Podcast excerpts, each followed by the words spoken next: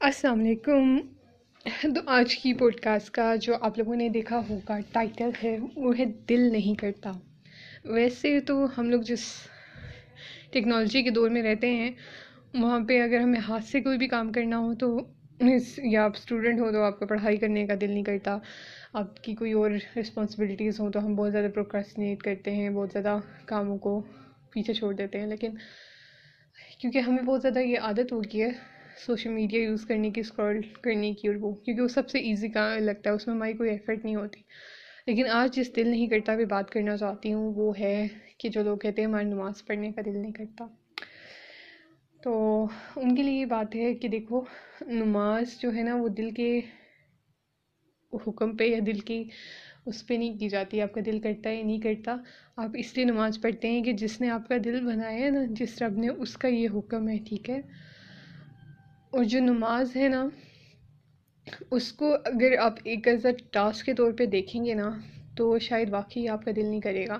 لیکن ہوتا یہی ہے کہ میں خود بھی نمازوں میں کبھی ایسے ہوتا ہے کہ ہمیں ٹاسک مشکل لگی ہوتی ہیں لیکن پھر بھی آپ کو مشکل بھی لگے نا، آپ پھر بھی نماز پڑھیں۔ اگر آپ سے ساری نمازیں نہیں پڑھتے، تو ایک سے شروع کریں، آہستہ آہستہ دو، تین، اور پھر پوری پانچ نمازوں کی طرف آئیں۔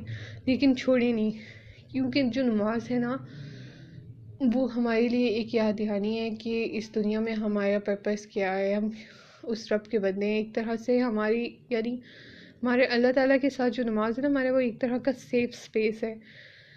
اگر آپ بہت پریشان بہت دکھی ہیں تو آپ کو جو سجدے میں رو کر جو اللہ تعالیٰ سے مانگ کر کوئی دعا سکون ملتا ہے، وہ آپ کو کہیں نہیں ملے گا۔ آپ کسی دوست کے پاس، کسی کاؤنسلر کسی تھراپسٹ کدھر بھی چلے جائیں، ٹھیک ہے؟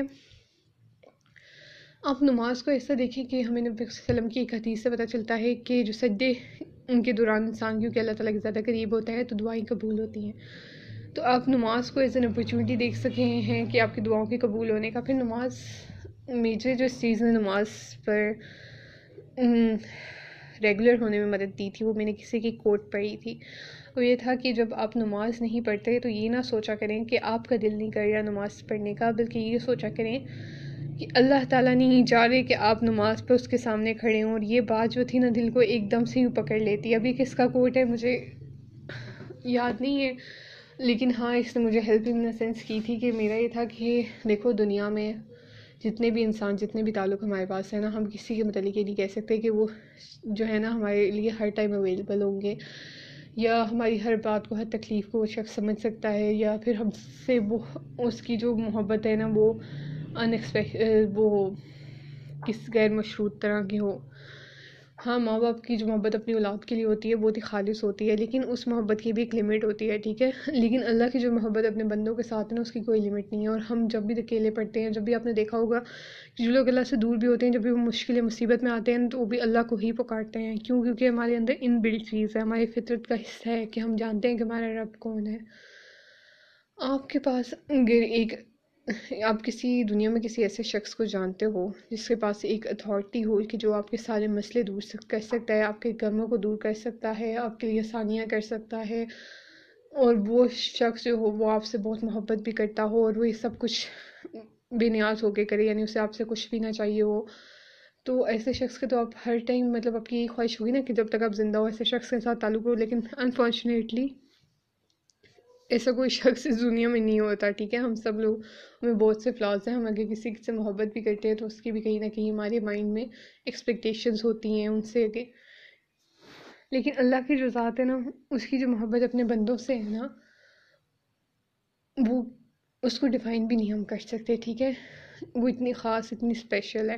اور اگر آپ یہ سوچو کہ آپ اس محبت سے بھی دور کر دیے گئے ہو، تو مجھے لگتا ہے اس سے زیادہ تکلیف سے بات اور کوئی نہیں ہو سکتی۔ تو جو جو لوگ یہ پوڈ کاسٹ سن رہے ہیں، اگر آپ نماز پڑھتے ہیں تو الحمد للہ اللہ تعالیٰ ہم سب کو اپنی نمازوں کو قائم کرنے، ان کی حفاظت کرنے کی توفیق عطا فرمائے نے ہم سے قبول فرمائے اور جو ہم سے خطائیں ہو جاتی ہیں نمازوں کے درمیان، اللہ تعالیٰ نے دور فرمائے، آمین سم آمین۔ اور جو نماز نہیں پڑھتے تو اللہ تعالیٰ توفیق دے کہ نماز پڑھ سکیں اور دل کے ساتھ پڑھ سکیں۔ ٹھیک ہے؟ کیونکہ نماز